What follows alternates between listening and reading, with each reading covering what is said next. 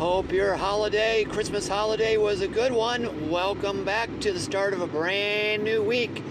It is Monday, the 27th of December 2021. We're cruising on to a brand new year, but we have a little memory we need to take care of today. So, how's it going out there? You're listening to Michiana Speak Out on News Source 1, Michiana. Uh, let's get on to the news.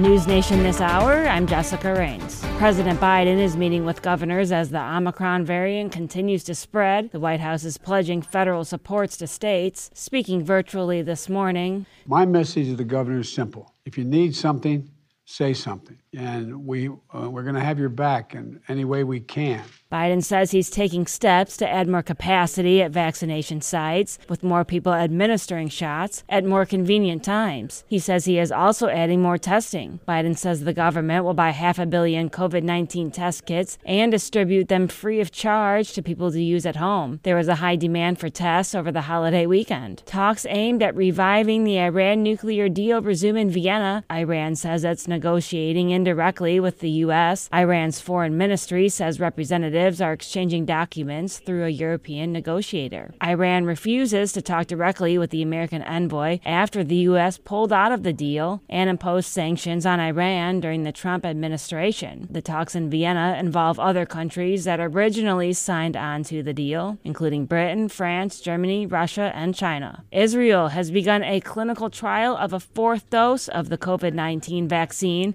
to see if it protects against the Omicron variant. 150 employees at a hospital who got a booster dose in August were given a fourth shot of the Pfizer BioNTech vaccine. Professor Jacob Lavee was the first person to get the fourth shot. He says it's a historic moment. Well, I'm excited to be the first person, apparently in the world, who got the fourth booster of the COVID vaccine. And to paraphrase an old saying, it's a small jab in the shoulder, probably a giant step for mankind. Israel has been a leader in vaccine programs. Nearly half of the country's population has received three doses. And over 2,000 flights were canceled over the busy holiday travel season due to staffing shortages from Omicron and bad weather. New Year's is expected to be another big travel day for airlines. Find News Nation on your cable or satellite provider and stay up to date around the clock at newsnationnow.com and on the News Nation Now app. I'm Jessica Rains. From Feature Story News in Washington, I'm Nick Harper. Global flight cancellations are continuing, with hundreds of thousands of passengers stranded around the world due to rising COVID 19 cases.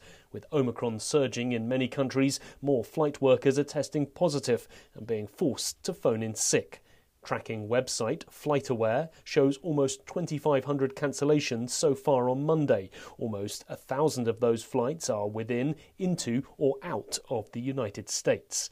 It adds to the more than 3,500 global cancellations over the Christmas weekend. Meanwhile, cases of the Omicron variant are spiking in the US, with some states already seeing higher caseloads than last year's winter peak. In New York City, stricter COVID 19 vaccine requirements have come into effect. Starting Monday, private sector workers will need to have had at least one jab, and New Yorkers aged 12 and up have to be fully vaccinated to participate in indoor activities. As FSN's William Denslow reports from New York. Earlier this year, New York City mandated public sector employees to get vaccinated. Now the same is being applied to the private sector. Mayor Bill de Blasio announced this measure at the start of the month and said at the time that the city won't give a single inch in the fight against COVID 19, and vaccination is the way out of the pandemic. The mandate will impact around 184,000 businesses and comes as the state is seeing record numbers of COVID 19 cases. The new requirements also means that children aged 12 and up will need to show proof of vaccination to eat indoors, enter gyms or other indoor venues. The Biden administration is promising to increase at home tests next month as COVID 19 testing centres struggle to keep up. America's top infectious disease expert, Dr. Anthony Fauci, has acknowledged that the Biden administration must do better. The president announced last week a plan to offer 500 million at home tests, but shortages suggest a lack of planning. Test centres are also swamped with long lines of people waiting to get tested. as cases hit highs for the year in at least five US states, including New York. The Taliban has banned women from making long distance trips unless they're accompanied by a close male relative. The new directive means that women are unable to travel more than 45 miles alone. Human rights groups have condemned the move, saying it further restricts females in the country. The Taliban has already stopped the majority of women from working and closed schools to girls. South Africa has started a week of mourning to mark the death of anti apartheid hero Archbishop Desmond Tutu. His funeral will be held on Sunday, but with strict COVID measures, restricting the number of guests who can attend. He was the country's first black archbishop and died on Sunday at the age of 90. From Bureaus Worldwide, this is FSN. With FSN Spotlight, I'm Simon Marks. Today, a possible breakthrough in the treatment of peanut allergies that can be fatal for those children suffering from them. For the first time in Europe, 600 children in the UK under the age of 17 are to receive a new treatment that gradually reduces sensitivity to peanuts. The manufacturers of Palforzia say it's a pill that contains tiny doses of peanut protein that are gradually increased during the course of treatment. Dr. George du Toit, a children's allergy consultant, was the UK's senior investigator overseeing recent trials. The standard care at the moment, if you're diagnosed with a peanut allergy, is a very cautious avoidance of peanut. Means you have to, you know, be suspicious of every single meal unless you've prepared it yourself. That this may contain peanut, and that takes uh, you know, longer to shop. It's more expensive to shop impacts on quality of life. And then families also need to carry emergency medicines, um, which, you know, it's very stressful carrying around these adrenaline auto injectors. We're extremely excited that uh, this is one um, licensed, the first licensed treatment for the moderation of peanut allergy. It is an allergy specific treatment. It's only currently applicable to peanuts, but researchers say they will keep a close eye on the progress of initial recipients of the therapy in a bid both to assess its effectiveness and inform other allergy projects in the future. With FSN Spotlight, I'm Simon Marks. And the main news again Global flight cancellations are continuing, with hundreds of thousands of passengers stranded around the world due to rising COVID 19 cases. The Biden administration is promising to increase at home tests next month as COVID 19 testing centres struggle to keep up. And the Taliban has banned women from making long distance trips unless they're accompanied by a close male relative. That's Feature Story News. Nick Harper reporting.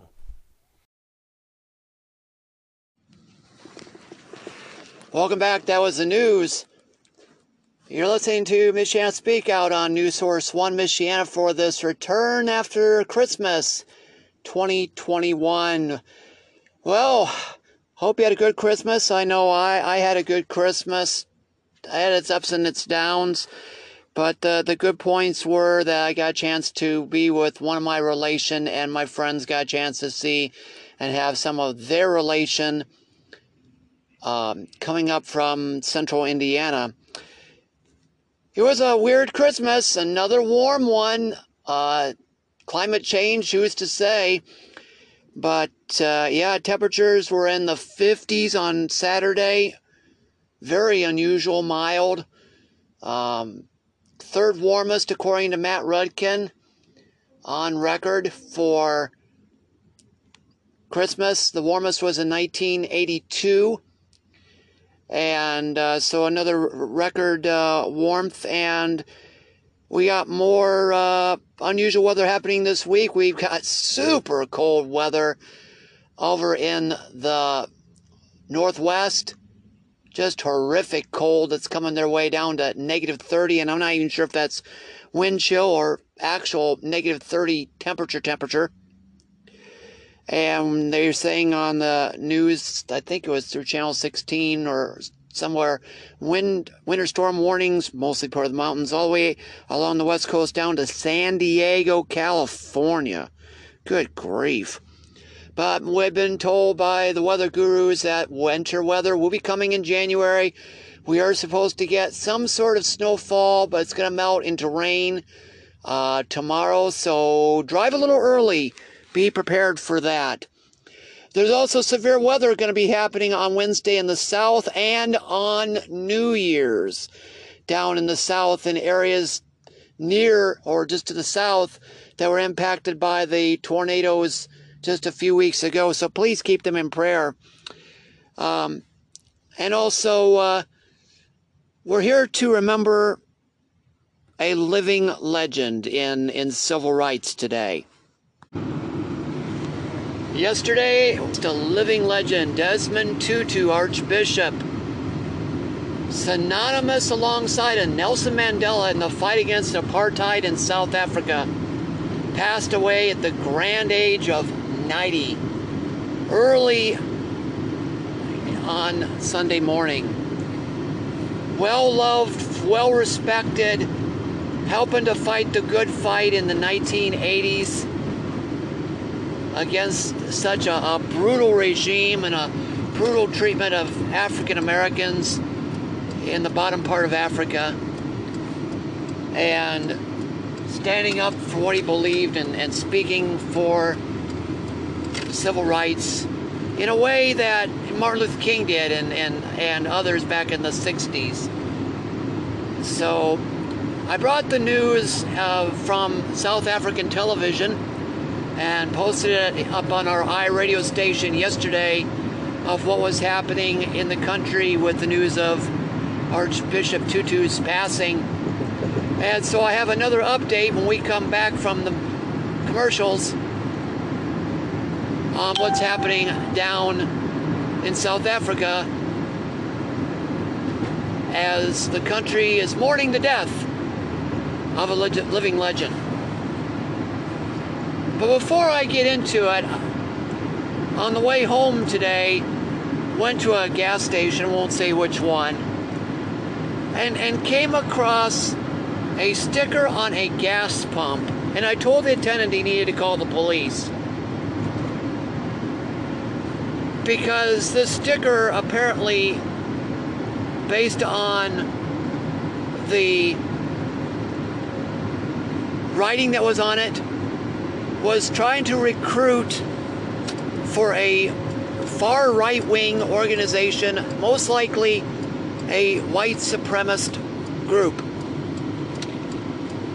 And speaking of the truth and COVID 19 in the flyer, I went in and let the attendant know that they needed to report it to the police. Hate and distortion of things has no place anywhere in society. And I'm going to let all of you know that if you do come across any type of literature, any kind of stickers like this in the coming days, if they haven't already been reported, please report those to the police or the county sheriff because those type of things have no place at all in anywhere in society and any place here in Michiana. When we come back, we're going to learn what's going on with our bishop, Archbishop Tutu's passing and funeral preparations from South Africa as the world mourns the death of a living legend. And tomorrow, unless news breaks otherwise, we're going to replay the update on coronavirus, comparing it to the Spanish flu with a 2021 update from our own John Schaefer. Please stay safe out there. The fog is pretty thick in spots. Fog advisories out there. Have a good Monday. What is dedication? My daughter started making necklaces. She makes what we call affirmation fashion. I tell her every day that your black is beautiful. Your black is beautiful. And if there's anything better than being beautiful, it's being smart. If there's anything better than being smart, it's being kind. And reaffirming that every day is our method of making sure her chin never drops. My dad wasn't around, and I remember riding a bike and falling off and cutting myself, and me never just wanting to get back on it. People ask, how your children learn how to ride a bike, and you didn't. I didn't teach them. I just created an environment where they taught themselves, and all I had to do was be there. That's dedication. Visit fatherhood.gov to hear more. Brought to you by the U.S. Department of Health and Human Services and the Ad Council. When times get dark, we can't see the help that's all around us. Maybe you're not sure how you'll make rent, or you lost your job. When you don't know where to turn, let 211 be your guiding light. Our guides are ready to connect you with the help you need. 211, how can I help you? Call or visit 211.org. 211. Get connected. Get help. A message from United Way and the Ad Council. Probably a little bit like you. There was a lot of talk about the COVID 19 vaccines. I didn't know what to believe. And I tell you, everyone has an opinion. Some of my friends got vaccinated and some were against it. But I knew this was an important decision, so I went to somebody I already trusted, my doctor. It's your call, so talk to your doctor or healthcare provider and make the decision that's right for you. You can go to getvaccineanswers.org for the latest information. That's getvaccineanswers.org, brought to you by the Ad Council.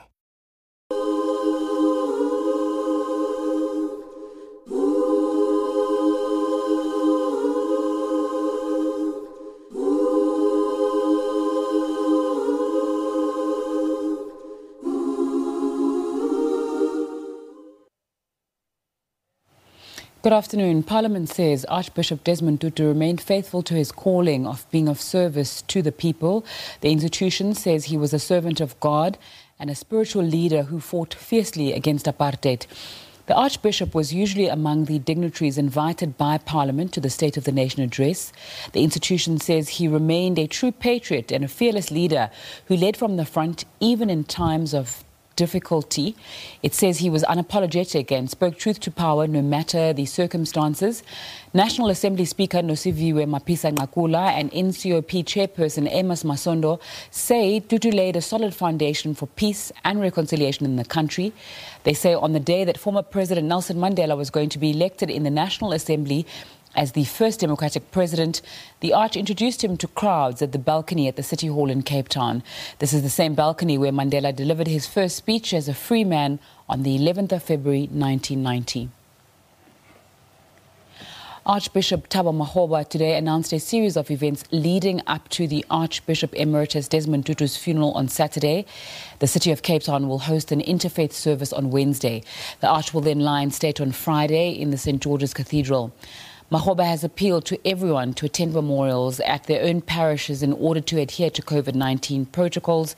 The Arch passed away yesterday morning in Cape Town at the age of 90.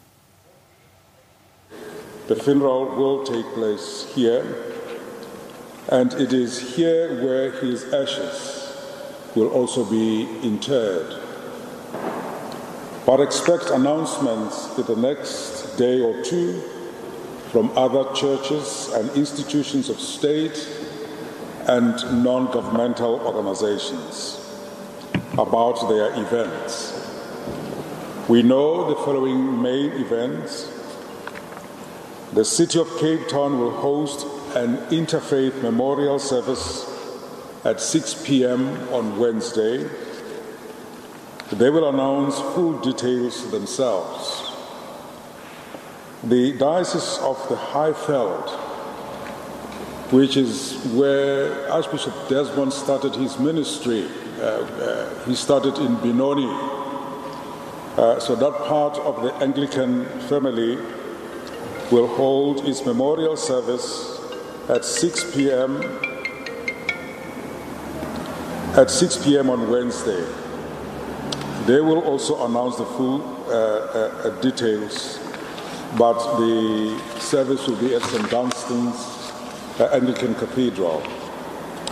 In the Diocese of Kimberley and Kuruman, at the Cathedral in Kimberley, St. Cyprian's Cathedral, there will be another ecumenical service on Wednesday at 10 a.m and the Diocese of Pretoria will hold an ecumenical and interfaith service at 11 a.m. on Thursday, at St. Albans Cathedral. And they too will announce uh, full details themselves. The Diocese of Johannesburg, where the Archbishop uh, was the first black dean, will also hold a memorial service at St. Mary's Cathedral in Johannesburg at 11 a.m. on Thursday. Uh, and they too will announce their full details, and we will post most of these in the Anglican Church of Southern Africa's website. Now, the Archbishop Desmond Tutu IP Trust and the Desmond and Leah Tutu Legacy Foundation will host an event in Cape Town on Thursday evening. And St. Mary's Cathedral in Gqeberha will hold a memorial service at 10 a.m. on Friday. Other cathedrals in other cities, as far as Lesotho, Swaziland, Namibia, St. Helena, will also announce their memorial services in the coming days. Two important points to note. Final details will come from those institutions themselves, and they are subject to change.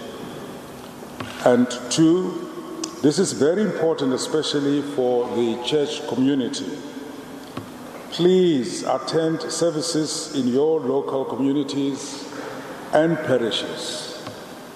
Our list of possible attendees at the funeral run to 400 or 500 names and more than 100 clergy.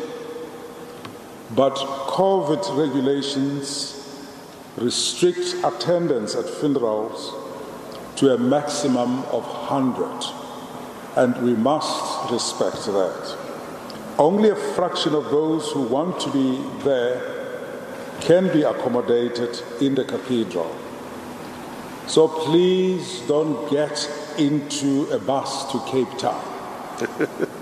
we have arranged those cathedrals and the local parishes so that we uh, cater for your needs.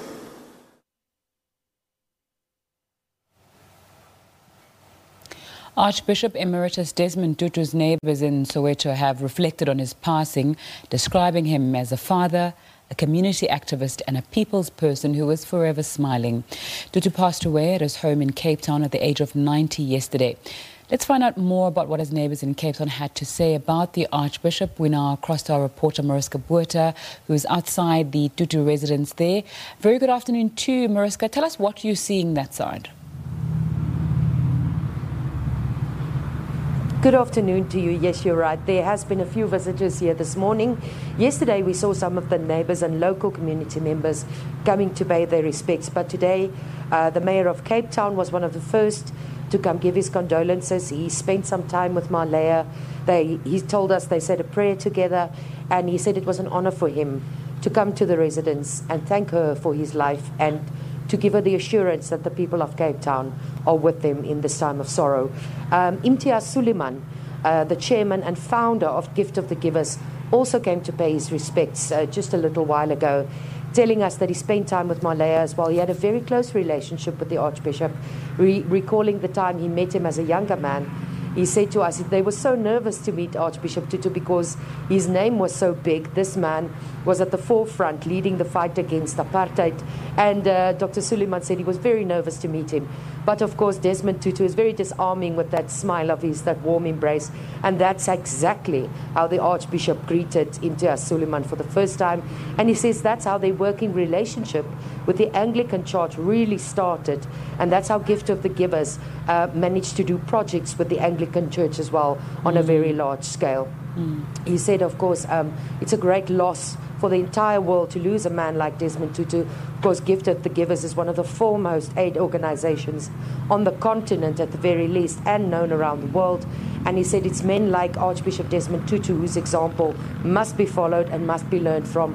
And Sooliman also said that meeting with Tutu uh, Desmond Tutu, who is an Anglican, and Dr. Imtiaz Sooliman, who uh, is Muslim. He says that also bridge the gap between the faiths and that people understand that working together and doing good not, does not depend on the certain faith that you follow, but that humanity must be served as a whole, as a coming together. Uh, of course, later today, we expect the President, uh, Cyril Ramaphosa, uh, to come meet Malaya in person to pay his respects. Uh, we have not been told what time that will happen, but we do understand it will happen sometime this afternoon. Um, at this point in time, it's quiet at the house, but every now and again you'll see someone coming up with a bunch of flowers, just coming to say hello. Um, but right now it's quiet, and we await to see what time the president will make his way to the home here in Milnerton. Mariska, you know, since the news has broken, we have heard world leaders, former leaders, uh, captains of industry paying their respects to the Archbishop Tutu. But now I, I, understand that you've maybe had a chance to speak to some of his neighbors who maybe haven't experienced the large name, but the, the neighbor, the person that they live next door to, and perhaps a very different experience there. Not at all. Desmond Tutu was the same with everyone. He was the same with the person living down the street as he is with the world leader. He treated mm. everyone exactly the same. As we speak now, we see here, uh, it seems like this could be the president's cavalcade. We are not sure exactly who that is. Um, let's just see if we can find out. Uh, just a moment. Benny? We are trying to establish who is there. Uh, my colleague Pam Zakufa is zooming in so that we can see who is visiting. We do know that the president himself will make a turn here uh, today.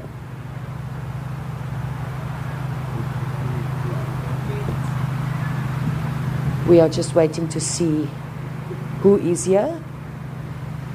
It is a big motorcade, and we do know that the president has confirmed his presence here. Let's just see. We're just moving a little bit to see if we can see better. Just a moment there to establish who it is.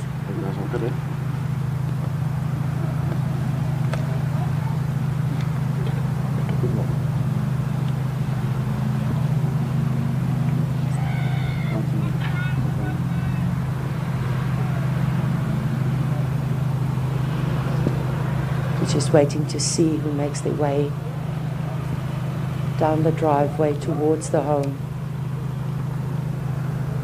They've come with an escort. It does not seem like it is President Cyril Ramaphosa. Uh, we have not seen the emblem on his car, on his vehicle. We will try to establish as soon as we can who is visiting. But the whole day, people will be coming and going. We were told um, that, as you say, um, political leaders, leaders in society, society, captains of industry will make their way towards the home to come say or show their respects. Uh, uh, on your question earlier, um, how he was with his neighbors, like I said, he was the same mm. with everyone. It didn't matter who the person was, whether it was uh, the president of the country or any particular country or the person who lives down the street. He treated everyone the same. And of course, he didn't shy away from speaking out and speaking up, uh, especially to those in power. He was not afraid to speak his mind.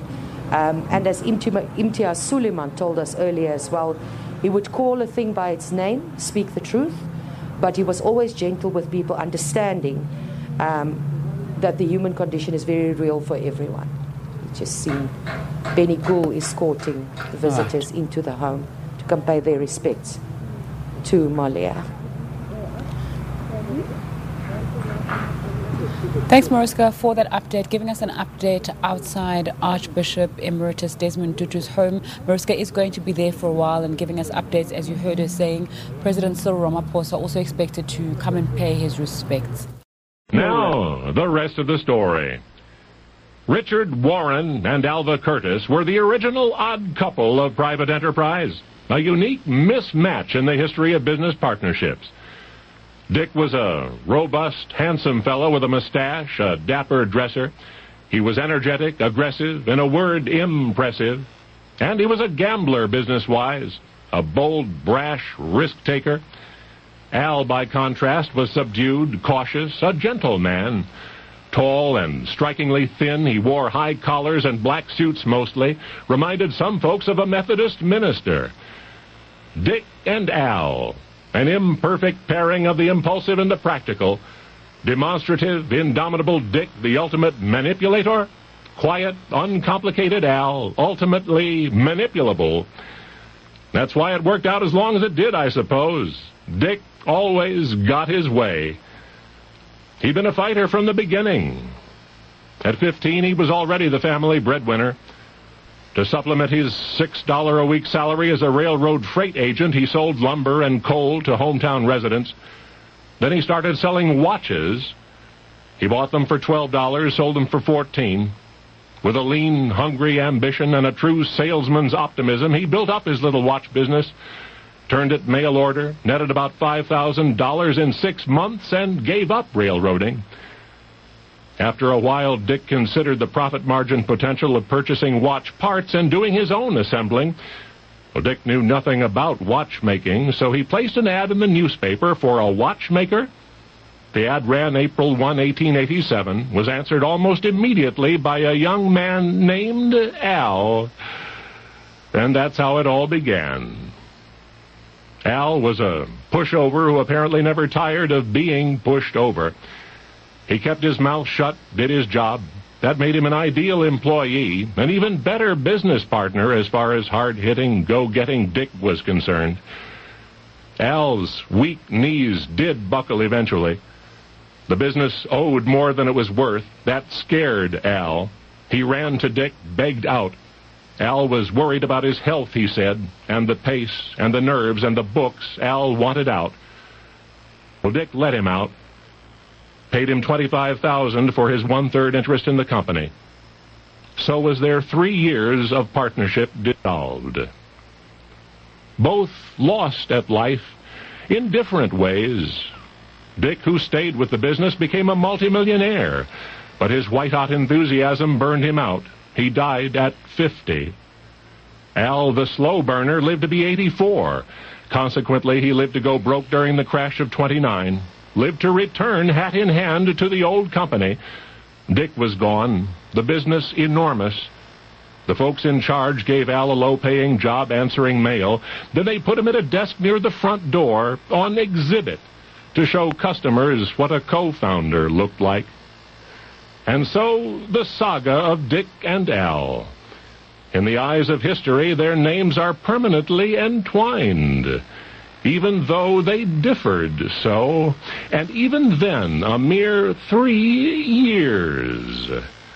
For Alvah Curtis, Roebuck might have told you there never was a softer side of Richard Warren Sears.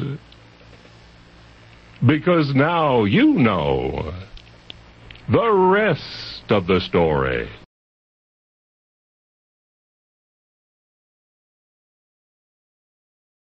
This is News Source 1 Michiana. Elkhart South Bend